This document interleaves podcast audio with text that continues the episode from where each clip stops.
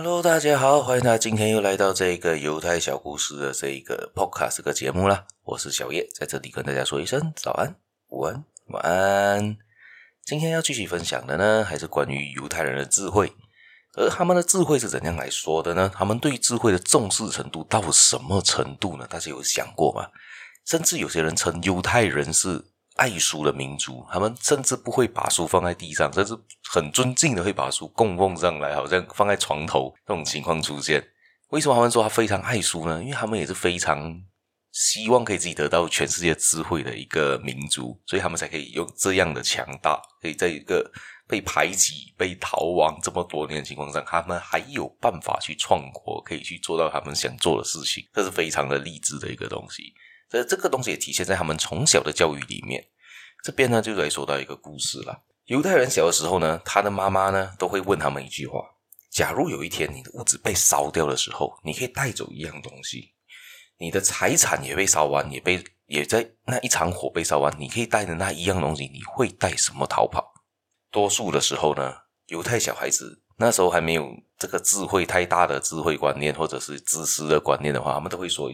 简单的会是就钱啊、钻石啊、金啊这类东西嘛，对不对？就回答这个东西。而他的妈妈所以告诉他说：“不是，不是，不是这类东西。”有他就问他：“这样你有没有一种东西呢，是比钻石更加重要，比金钱还要重要，但是它没有形状、没有颜色、没有气味？你知道是什么吗？”大家来想想这个问题，你可以在。你的一切失去的时候，你可以带走的唯一的东西是没有形状的、没有颜色的、没有气味的，是什么呢？大家想一想，我给大家五秒钟的时间想想这个答案。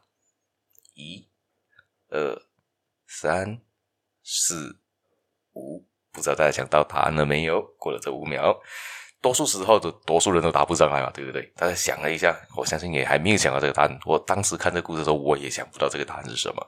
而这个妈妈却告诉说了：“孩子啊，你能带走的东西不应该是钱，不应该是钻石，不应该是黄金，而应该是知识。因为知识是任何人都抢不走的东西。只要你还活着，知识就永远跟着你。无论你逃到什么地方，都不会失去哈。别人要抢都抢不走的一样东西。而知识呢，也就是这个没有形状、没有颜色。”没有气味的东西。从这故事也就看来呢，犹太人对于他们来说，知识是一切财富的来源。就像我在之前节目提到一个东西，就是智慧是能带来金钱的，而金钱不一定能带来智慧，这个就是一样的道理。他们认为知识还是非常重要的东西，因为你有知识，你可以带着你的知识去过下过活下去。所以在他们逃难的时候，他们第一个他们定带钱。有办法带钱当然带出走啊，带不了钱的话，至少带着你的书，带着你的知识延续下去，这样他至少能够 survive，至少能够生存。因为你能靠着你的智慧赚钱，靠着你的智慧生存下去，而不一定要在这一个靠着金钱才能存活的时代了。好，我们今天故事也就分享到这一边，不知道大家对于这故事有什么想法，可以留言让我知道。别忘了继续的订阅我，继续收听我的节目，继续的分享出去。我是小叶。我们下一期节目再见啦，拜拜。